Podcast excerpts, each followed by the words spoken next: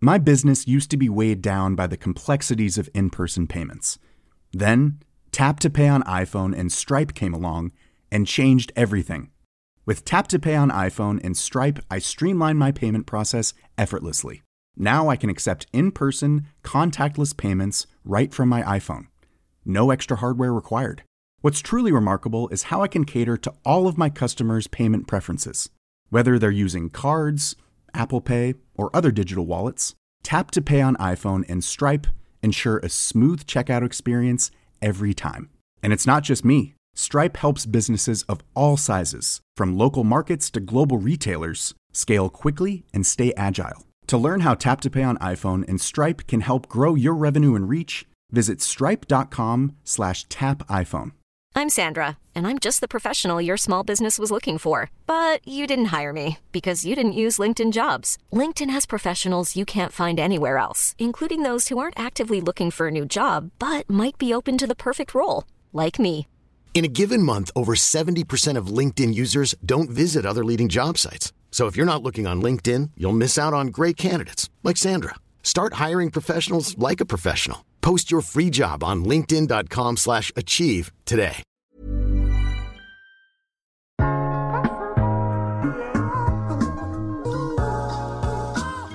Hej, og velkommen til iværksætterhistorier. En podcast, hvor jeg taler med de iværksættere, som drømmer om at slå deres brand fast på den store scene. Det her er afsnit 1, og i dag skal du høre, hvordan Stine Sandermann er kommet i gang med at producere og sælge sit eget tøjmærke. Det er historien om en iværksætter, som har været på en lang rejse, og som har taget en stor risiko for at lancere hendes tøjmærke. Stine er cirka 8 måneder inde i sit iværksættereventyr, og vi får derfor indblik i tiden lige inden det forhåbentlig kommer til at gå rigtig stærkt. Velkommen til iværksætterhistorier. Mit navn er Uffe Aalborg.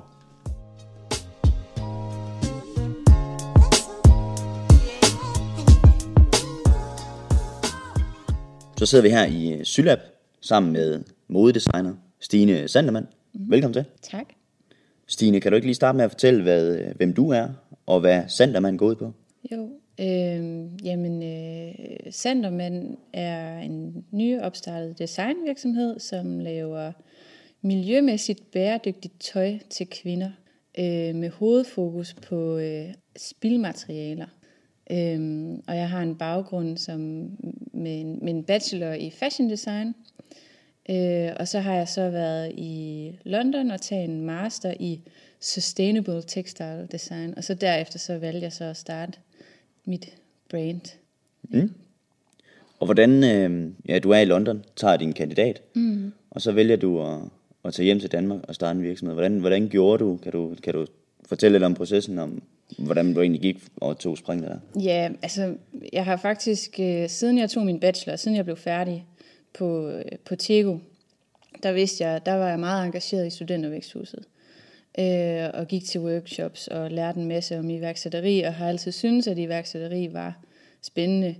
Øh, men på det tidspunkt, der, der følte jeg mig bare ikke klar, og jeg vidste, at, at jeg skulle, øh, for at springe ud i, i sådan et projekt, så skulle jeg vide noget mere om den her niche, eller det jeg arbejder med, og så derfor tog jeg så masteren. Øh, og, og det følte mig bare, øh, det føltes bare naturligt, da jeg så kom tilbage fra London, at nu, nu skulle det være. Altså nu følte jeg mig sådan moden, og så, mens jeg havde været øh, i London, der øh, var det her initiativ Sylab så dukket op, og jeg havde fået en e-mail om det. Øh, og man kunne ansøge om at få en skrivebordsplads herude. Og Sylab, hvad er det, det er? Jamen, Sylab er jo sådan et øh, projekt, der er startet af noget, der hedder Lifestyle and Design Cluster her ude i Birk. Øhm, omkring IKAST? Og, ja, mellem, ja, IKAST, mellem ja. IKAST og Herning faktisk. Øhm, og, øh, og det handler, der, der er sådan tre ben i det, eller hvad man kan, kan sige. Øh, det handler om at være rugekasse for 10 iværksættere, der har skrivebordspladser herude. Øh, og der er en systue, vi, øh, vi, vi har lokaler hos øh, Claire i IKAST, og der er en gammel systue, hvor at, øh, det andet aspekt er, at vi kan tage små ordre ind fra designvirksomheder, øh, som gerne vil have lavet små kollektionsoplæg og udviklingsprojekter. Øh, og det tredje er så, at der er blevet investeret i en robot, som bliver udviklet til at kunne varetage, eller hvad kan man sige, øh, automatisere sygeprocesser. Øh, sådan så det ikke længere i fremtiden er mennesker, der skal sidde og, og slide i det, men, men at man kan give det hårde arbejde til en robot.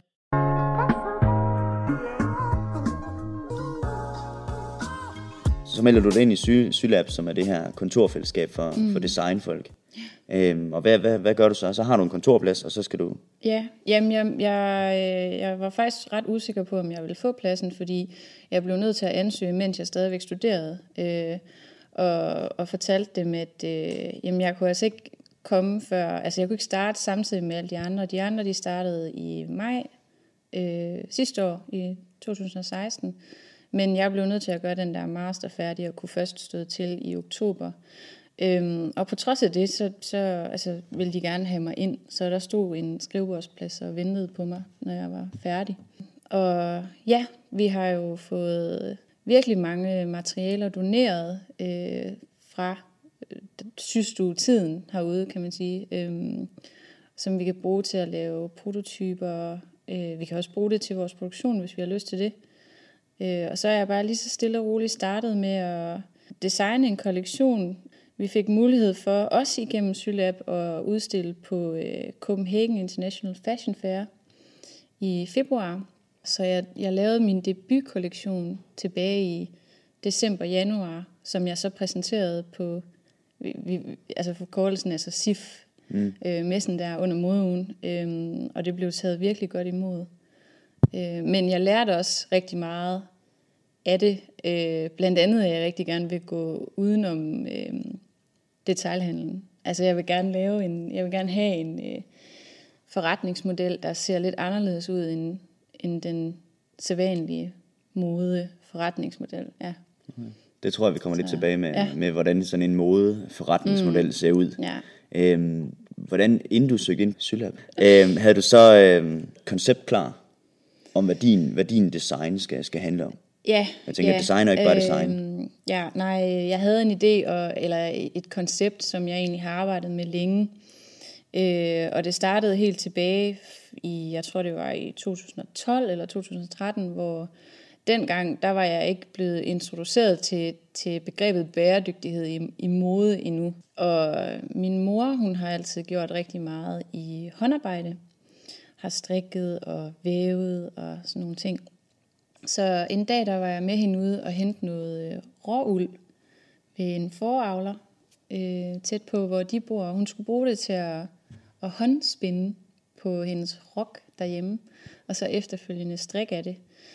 Øhm, og da vi havde været ude ved den der foravler, øh, som havde, øh, altså han havde bare sådan en lille stald, og jeg tror han havde sådan det ved jeg ikke, 5-10 får eller sådan noget, som han brugte til øh, kødproduktion.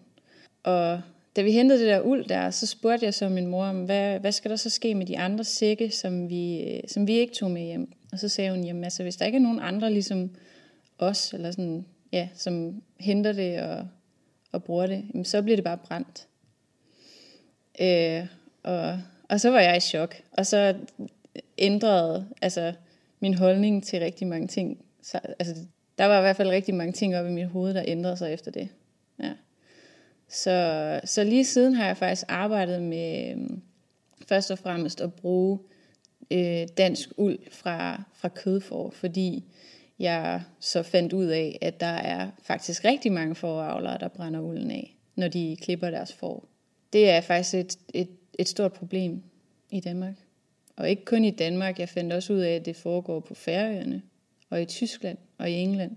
Det er simpelthen miljøskadeligt, at øh, man brænder det af? Eller Nej, det er, ikke, det er ikke miljøskadeligt. Det er bare en kæmpe ressource, der går til spil. Altså, det, er jo, det, er jo, det virker jo paradoxalt, at vi importerer garn og uld fra New Zealand og Australien, Kina og USA, når vi faktisk har ressourcen lige i vores egen baghave, men vi, vi gider bare ikke betale noget for den, fordi det er en lidt grovere type uld, og der er ikke ret mange af foravlerne, der ved særlig meget om uld, fordi det de går op i, det er avl godt kød. Øhm, så for dem er det faktisk bare en byrde.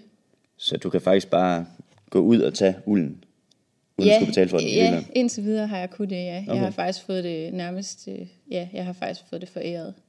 Og jeg udlevede så konceptet første gang, øh, da jeg lavede bachelorprojekt, hvor jeg fik samlet uld, øh, og fik min egen garner spundet øh, på et spinderi på Fyn, som er det eneste danske uldspinderi, der er tilbage, der er lønspinder.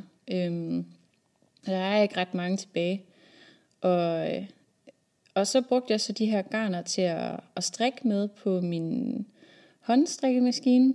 Øh, og min mor og jeg vi fik også vævet øh, nogle meter varer. Så det var et meget, meget specielt projekt, hvor at jeg havde, øh, altså, jeg havde hele, jeg havde total kontrol med hele leverandørkæden.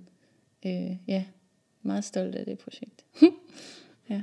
Godt. Så konceptet i Sanderman er at bruge mm. spildmaterialer, Mm, ja, og lige nu der er det, der er det uld fra, Ja. fra danske får. ja.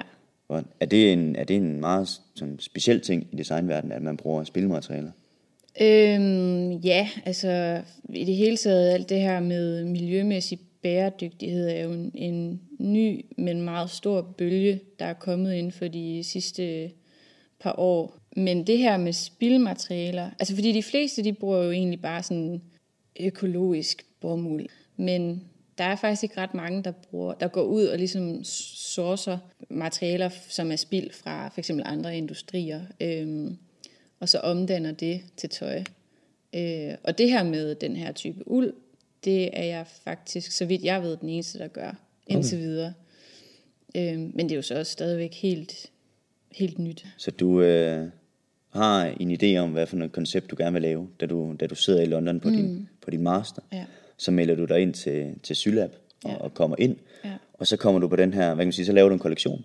Ja. Og så kommer du på den her konference i, i København, mm. hvor at, øh, hvordan, hvad, hvad eller sker der messe. så? Messe, messe, ja. ja. ja, messe. Og hvad sker der så? Jamen, der sker det, at øh, der er rigtig mange, som, som henvender sig og giver mig positiv feedback, som synes, at min, min, øh, mit designudtryk er rigtig, rigtig fedt, men det er også lidt for øh, specielt.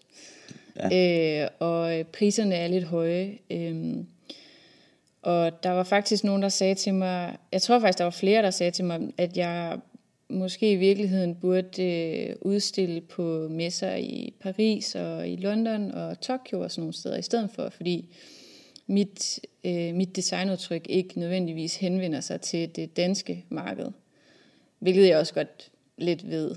Øhm, og så det sammenkoblet med, at øh, jeg lærer jo rigtig meget af at være sammen med de her piger, der sidder herude i Sylab. Øh, og stort set alle de andre, de øh, sælger til retailere øh, og har rigtig dårlige erfaringer med det. Øh, butikkerne er dårlige til at betale, og der har været indtil flere sager, hvor øh, at, at de simpelthen ikke har kunne få, få indkasseret deres penge for de produkter, de så har solgt gennem de pågældende butikker. Og det har faktisk, øh, det har faktisk skræmt mig lidt. Så nu har jeg simpelthen valgt at prøve at, at gå helt udenom detailhandel og kun være øhm, direct to consumer, eller i hvert fald kun at sælge igennem andre webshops. Så jeg prøver en model, der hedder, at jeg har min egen webshop, og jeg kommer ud på øh, markeder og messer, hvor jeg selv er øh, repræsentanten, eller hvad man kan sige. Og så andre webshops, som jeg stoler 100% på. Øh, for det er vigtigt for mig at, at få øh, formidlet mine, øh, mine, mine øh, værdier. Øh, og det er jo ikke alle, der er interesseret i det. Øh, eller lige gode til det, for den sags skyld. Og indtjening er jo selvfølgelig også øh, super vigtig. øh, altså for at det hele kan løbe rundt, så skal man jo tjene på de ting, man sælger. Det nytter jo ikke noget, at, øh, at man ikke øh, får sin betaling, jo bare fordi man er lille og nyopstartet og ikke har så meget øh, magt. De retailer, som man kan sige, de andre piger har haft, øh, jeg har haft mere at gøre, har det været, hvad kan man sige, store kæder, eller har det været mindre, sådan, man kan sige, en eller en butiks Ja, det butikker? har mere været øh, Okay. det sidste. Øh, sådan, ja, enkeltstående butikker. Mm. Ja. Okay. Så nu her, der er konceptet, at du har din egen webshop, mm. og så vil du egentlig gerne, hvad kan man sige, det er der, du gerne vil sælge det meste. Så, så ja, det man, vil være dejligt. Ja, ja, jamen, altså, ja. hvor, man, hvor man, man, man hopper det her detaljleder over. Det er, Ja. dig, det er din virksomhed, der sælger Ja. direkte til, mm. til kunden. Og så har du nogle enkelte, enkelte webshops, som har dine varer i Produkter, butikkerne. ja. Er du ikke bange for, at du falder lidt i, hvad kan man sige, samme problemer som med de her webshops, som, som pigerne gjorde med, med butikkerne? Øhm, der er jo selvfølgelig altid en risiko, men, øh, men jeg vælger dem meget nøje. Øh, jeg siger ikke ja til hvad som helst. Øh, og det smarte ved det er også, at man, man sælger igennem en slags kommission. Så det er ikke sådan, at jeg sælger et stort lager videre til den pågældende webshop. Jeg sælger kun, når der bliver lagt en ordre i den webshop. Øh, og på den måde kan jeg også selv kontrollere, hvor meget der rent faktisk bliver solgt, fordi jeg selv sender det afsted til, øh, direkte til slutkunden. Øhm, så, så det kan jeg godt lide. Det er igen det her med kontrol og sådan at vide, hvor ens ting ender, ender henne. Og der er jo også det her med, at øh, jeg kan lave mere konkurrencedygtige priser, fordi at butikkerne tager typisk en markup på 2,5 til 3. Øh, faktisk, der da vi udstillede på SIF, der oplevede jeg, at det var mere 3, øh, end det var 2,5. Så, så øhm, hvad betyder det? Det betyder, at øh, når jeg sælger noget til en indkøbspris, så ganger de det med 3. Øh, hvor at hvis jeg sælger igennem en webshop, så tager de typisk en, en kommission øh, på en 30 procent. På den måde kan jeg så skrue mine priser lidt ned og gøre, gøre dem konkurrencedygtige. Altså, fordi hele issueet er, at jeg vil gerne, jeg vil gerne holde produktionen lokalt. Altså, jeg vil for, for alt i verden gør, gerne holde den inden for Danmarks grænser. Øhm, men det er rigtig svært, når man så regner priserne ud. Øh, og det, jeg håber at kunne gøre dansk produktion mere sådan, øhm, tiltrækkende ved at, at gå udenom det der øh, detaljled, som gør produkterne så dyre. Kan du så leve af den her øh, model indtil videre? Ikke nu. Det er rigtig, rigtig svært at starte et, øh, et modebrand op, og de siger, at det tager typisk to år, før man ligesom er kommet på fod. Men, øh, men altså, jeg har da vagt rigtig meget interesse, jeg får rigtig meget opmærksomhed, øh, så forhåbentlig går det lidt hurtigere end det. men øh, ja, det er, det er et svært, øh, det der med, med indtjening og sådan noget, det er, det er nok en af de største udfordringer. Funding. Ja. Når du så vidste, og det vidste du vel på forhånd, at, øh, at det her, det var, det var er, man kan sige, et svært marked at komme ind i. Mm. Hvad var det så, der gjorde, at du tænkte, ja, det her, det tør jeg godt? Jamen, jeg, jeg tror egentlig ikke, jeg tror bare, at øh, alternativet ikke er for mig. Altså, hvis jeg skulle sidde i en eller anden virksomhed, som slet ikke delte mine øh, holdninger og værdier, øh, og jeg bare skulle sidde og lave øh, fast fashion, og ja, det, jeg kunne slet ikke se mig selv øh, sidde i den situation. Øhm, og jeg, kan, jeg har ikke kunnet stoppe med at arbejde på det her koncept, siden jeg opdagede øh, det her afbrænding af uld. Så der må jo være et eller andet om det, tænker jeg. øhm, ja, øh, jeg, nu, vil- nu vil jeg prøve. Hvis, øh, hvis det går, så går det. Hvis ikke, så må jeg jo så må jeg søge arbejde.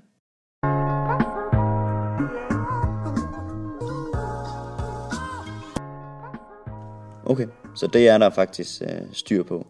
Har der været noget interesse fra, fra udlandet? Fordi man kan sige, på den her messe, der sagde de jo, at dit udtryk var meget tilpasset til udlandet. Mm. Ja, til et internationalt publikum. Jamen, der har faktisk stort set kun været interesse fra udlandet. Øhm, jeg har været så heldig at få henvendelser fra, jeg tror, tre-fire forskellige webshops, som gerne vil sælge mine ting. En i Tyskland, en i Sverige og en i England. Og den tyske, den er jeg kommet ind på. Men det er sådan lidt mix af øh, England og Tyskland, fordi hende, der har den, hun er tysk, men hun bor i London. Øh, så hun, øh, ja, det er faktisk en, jeg har mødt i London. Øh, og det er også derfor, at jeg, jeg gerne ville derind, fordi jeg, øh, på hendes, hvad kan man sige, platform, fordi jeg stoler på, at det hun laver, det, det ligesom holder. Men de andre webshops, dem har du så valgt ikke at komme ind på? Øh, nej, ikke... Øh, jo, jeg har, jo, altså jeg har sagt øh, nej til et par stykker også. Øh, men den i Sverige, den kommer, og øh, den i, altså den anden i, i England, den kommer også til okay. efteråret. Ja. Ja. Så, så jeg står faktisk lidt med et luksusproblem lige nu, fordi hver gang jeg, jeg får lavet de der aftaler der, det er jo mega dejligt, det er jo, det er jo succes, men det betyder også bare, at jeg skal producere mere. øhm, og jeg har jo hidtil faktisk bare siddet og, øh, og produceret selv øhm, inde på vores systue, og haft en syrske til at hjælpe os også, eller hjælpe mig. Øhm, men det kan jeg jo ikke blive ved med, øh, med den stigende efterspørgsel. Og til efteråret, der har jeg meldt mig til et event, hvor jeg skal vise en mini-kollektion i London. Øhm, så der håber jeg da også, at det vil give noget med sig, altså noget interesse øhm, og eksponering. Så jeg skal efter sommerferien skal jeg ud og finde ud af, øh, hvordan jeg kan skalere min produktion. Mm. Øh, så jeg ikke selv skal sidde med det hele. Lige nu sidder jeg jo med alt selv. Mm. Så ja. Hvordan har du tænkt dig at finde ud af det? Hvordan, altså, hvordan du skal skalere produktionen? Fordi hvis du gerne vil holde det i Danmark. Mm. Jamen, jeg har startet med at undersøge for eksempel, hvad der er strikkerier her i området. Øh, og der er faktisk stadigvæk øh, en del strikkerier tilbage. Øh, og jeg fandt så ud af, efter kontaktet, tror jeg næsten dem alle sammen, at der er måske et, der er relevant for mig, og de øh, type garner, jeg laver. Øhm, så dem skal jeg ud og besøge her i, øh, i midten af august. Og det tror jeg på, altså jeg er fortrystningsfuld, det tror jeg på, at det skal nok øh, blive til noget. Øhm, og med hensyn til sygproduktion, så tror jeg, jeg, jeg går lidt mere væk fra at, øhm, at lave, øh, hvad kan man sige, syede styles. Altså, jeg vil gerne fokusere lidt mere på at bruge mine garner og strik, øh, altså lave strikkede styles i stedet for. Øh, fordi jeg føler, at jeg har været afsporet lidt fra mit, øh, fra mit udgangspunkt her i foråret, øh, hvor jeg har siddet og syet rigtig meget. Jeg har brugt sådan nogle øh, restmetervarer, som jeg har fundet fra tekstilindustrien her i området. Øh, fordi jeg tænkte, uld ikke lige var super relevant om sommeren. Øh, men nu her, hvor det bliver efterår og vinter, så skal jeg lidt mere tilbage til, til ulden. Jeg tror, det skal nok kunne lade sig gøre. Ja. Ja. Nu har du faktisk kun salg til udlandet. Du har kun eksport og ingen salg i Danmark. Mm. Jeg har solgt lidt til Danmark, øh, fordi jeg har været på øh, Finders Keepers, sådan et kæmpe stort designmarked i København. Men nej, det er faktisk ikke, øh, det er ikke hovedsageligt øh, Danmark, nej. Det er mest udlandet. Okay. Ja. Så fremtiden bliver måske, at du skal på en masse udenlandske Ja. messer og vise Ja. dine ting frem til forskellige mulige uh, webshops. Det, det er i hvert fald planen. Og jeg tænker at starte med London, og ligesom, hvad kan man sige, etablere en salgskanal igennem London, fordi jeg kender London godt og har et godt netværk, og ja, jeg synes bare, det er et godt relevant sted at starte. Øhm, og det er også altid lidt sjovere at vise sine ting til folk, der, altså, der både synes, det er spændende, men også rent faktisk vil gå i det. Altså, hvor at hvis man præsenterer det herhjemme, så er det måske lidt mere sådan, folk synes, det er flot og specielt, men uha nej, det, det er for farligt at gå i, fordi det larmer for meget, eller altså, ja. Ja, det er for farverigt, eller det er for stort, eller det er for anderledes. Ja, det er for eksperimenterende. Ja. Ja. Hvad er, hvem er det så, der går i dine, der går i dine styles? Ja, jeg vil jo så sige udenlandske piger, kvinder øh, i 20'erne, 30'erne, som, som dels går op i, i historien bag produktet, altså det miljømæssige, øh, men også som, som ligesom værdsætter øh, designet, og min, mine designs er jo ret originale. Det er jo ikke noget, jeg bare sådan, du ved, kopiere fra her, herfra og derfra, men, men jeg bruger jo lang tid på at sidde for eksempel og udvikle det, vi kalder zero waste øh, mønster øh, konstruktion, øh, som, som gør, at mine pro- produkter er ret unikke. Øh, Så, så det er jo kvinder, der, der både kan lide designet, kan lide det lidt, lidt eksperimenterende, men øh, som stadigvæk gerne vil have noget at, at kunne gå i til daglig, som, som er nogenlunde praktisk. Øh, og så selvfølgelig historien bag produktet. Ja. Okay, så historien bag dit produkt, det her med, det er sustainable, og det mm. er spilmaterialer, der er lavet, det, mm. er, det er vigtigt for dine, for dine kunder. Ja, altså det er da i hvert fald øh, den vej igennem, jeg har fået interesse. Mm. Så ja. Mm. Men for mig er det nummer et, øh, hvad kan man sige, prioritet, er designet. Fordi det er det, der fanger folk først. Øh, historien skal jo så bare være et kæmpe bonus. Eller den, den, den, altså, man kan sige, at begge dele er jo, er jo virkelig vigtige, men, men hvis, hvis de ser mit tøj i et butiksvindue for eksempel, eller på en udstilling på en messe, så, så, så, så ser de jo, hvad de ser først, og det skal fange dem, ikke også? Øhm, og så kan de så få historien bagefter. Ja. Og så skal det bare fange dem 100%. det er klart. Ja. Stine, jeg vil gerne tale lidt mere om modebranchen, som den er. Mm. Fordi det er jo ikke nogen hemmelighed, at, at modebranchen er, er hård at komme ind i. Mm. At, jeg tænker på, at der må være nogle, hvad kan man sige, ældre virksomheder og nogle store virksomheder, som har rigtig meget magt i den her branche. Mm. Er det noget, du oplever? Øh, ja, øh, især apropos det der med kopiering. Øh, fordi vi har jo de der kæmpe store koncerner, altså H&M, Zara, eller det er jo så Inditex, det her under bestseller herhjemme, som jo altså, dominerer markedet, øh, og jo i virkeligheden også er sønderne i forhold til miljø og hvordan vi behandler øh, de mennesker, der producerer for os og sådan noget. Men det er op ad bakke at komme ind i sådan et øh, meget, meget rødt ocean, hvor, hvor der er så store spillere. Men jeg er i princippet ikke så bekymret, fordi deres kunder er jo en anden, eller ja, en anden end min kunde. Øh, og men forhåbentlig i fremtiden, så, så vil folk vende sig til at skulle for det første betale mere for deres produkter, og for det andet gå lidt mere op i, hvem, hvem der har lavet det, hvor det kommer fra. Og så på den måde bliver deres kunder min kunde, forhåbentlig. Øh, men nu må vi se. Stine, nu har du jo hvad kan man sige, succes med din modvirksomhed, men mm. det, er jo, det er jo ikke nogen hemmelighed, at, at det er ikke alle, der får det.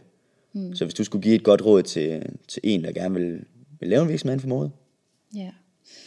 Jamen, øh, jeg vil give det råd videre, som jeg faktisk selv fik, inden jeg øh, begyndte at læse øh, min master, og det var, at jeg skulle øh, sørge for at specialisere mig inden for det, jeg nu havde tænkt mig at arbejde med. Jeg skulle vide alt om min niche. Jeg skulle bare være skarp. Øhm, og det var faktisk, ja, det var hovedsageligt derfor, jeg valgte øhm, at tage den her master og arbejde videre med konceptet om spildmaterialer, og, og så derefter for derefter at føle mig fuldstændig klar.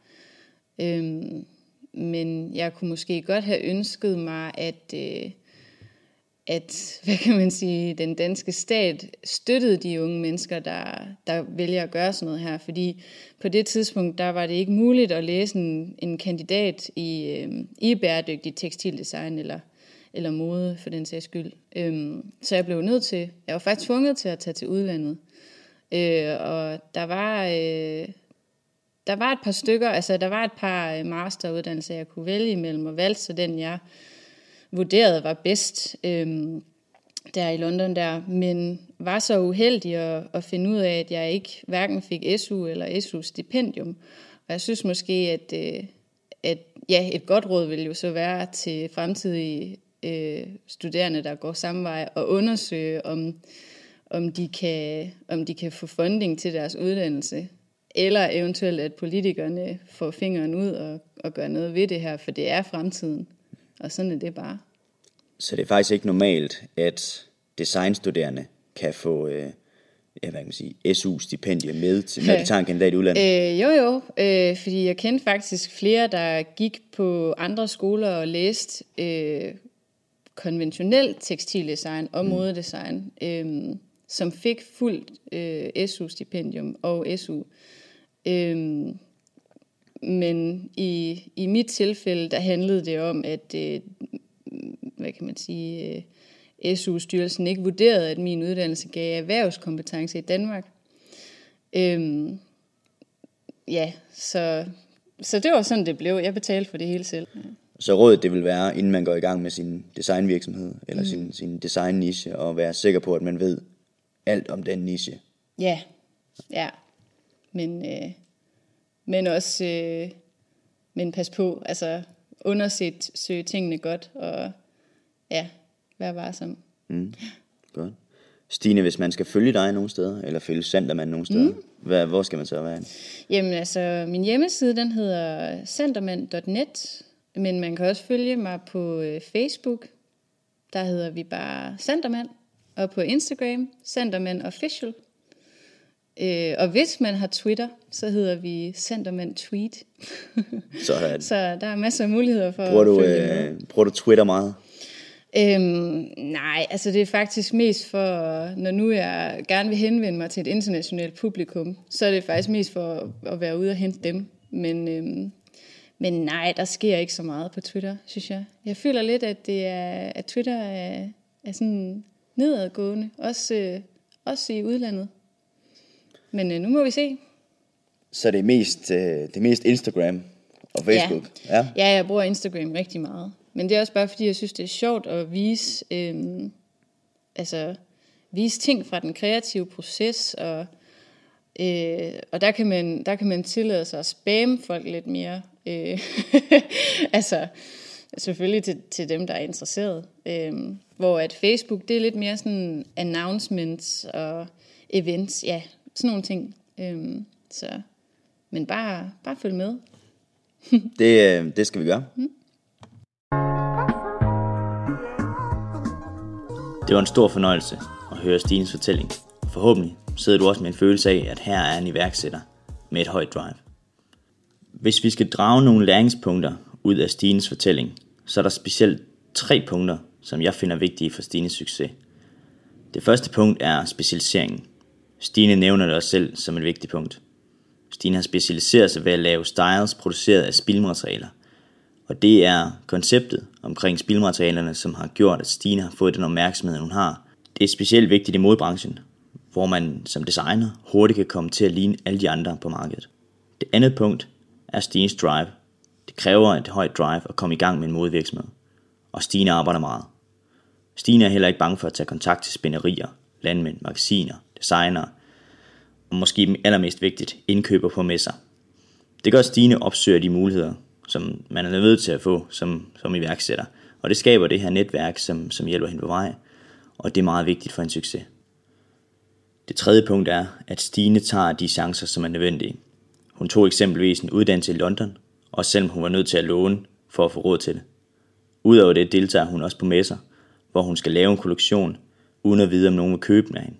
Det inkluderer penge til messestand, forplejning, materialer til kollektionen osv. Det selvom Stine i øjeblikket ikke tjener ret mange penge. Og det bevidner om, at hun er villig til at investere i sin drøm.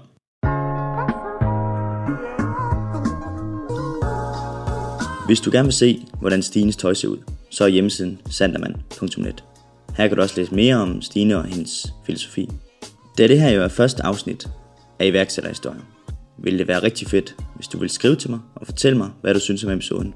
Det kan du gøre på uffeolborg Og hvis du synes, at episoden var rigtig fed, så gå ind og give iværksætterhistorier en anmeldelse på iTunes, så bliver jeg enormt glad. Jeg håber, du nåede det her afsnit af iværksætterhistorier. Mit navn det er Uffe Aalborg. Næste afsnit udkommer om en uge, hvor du kan høre historien om det oceanske startup Delebox.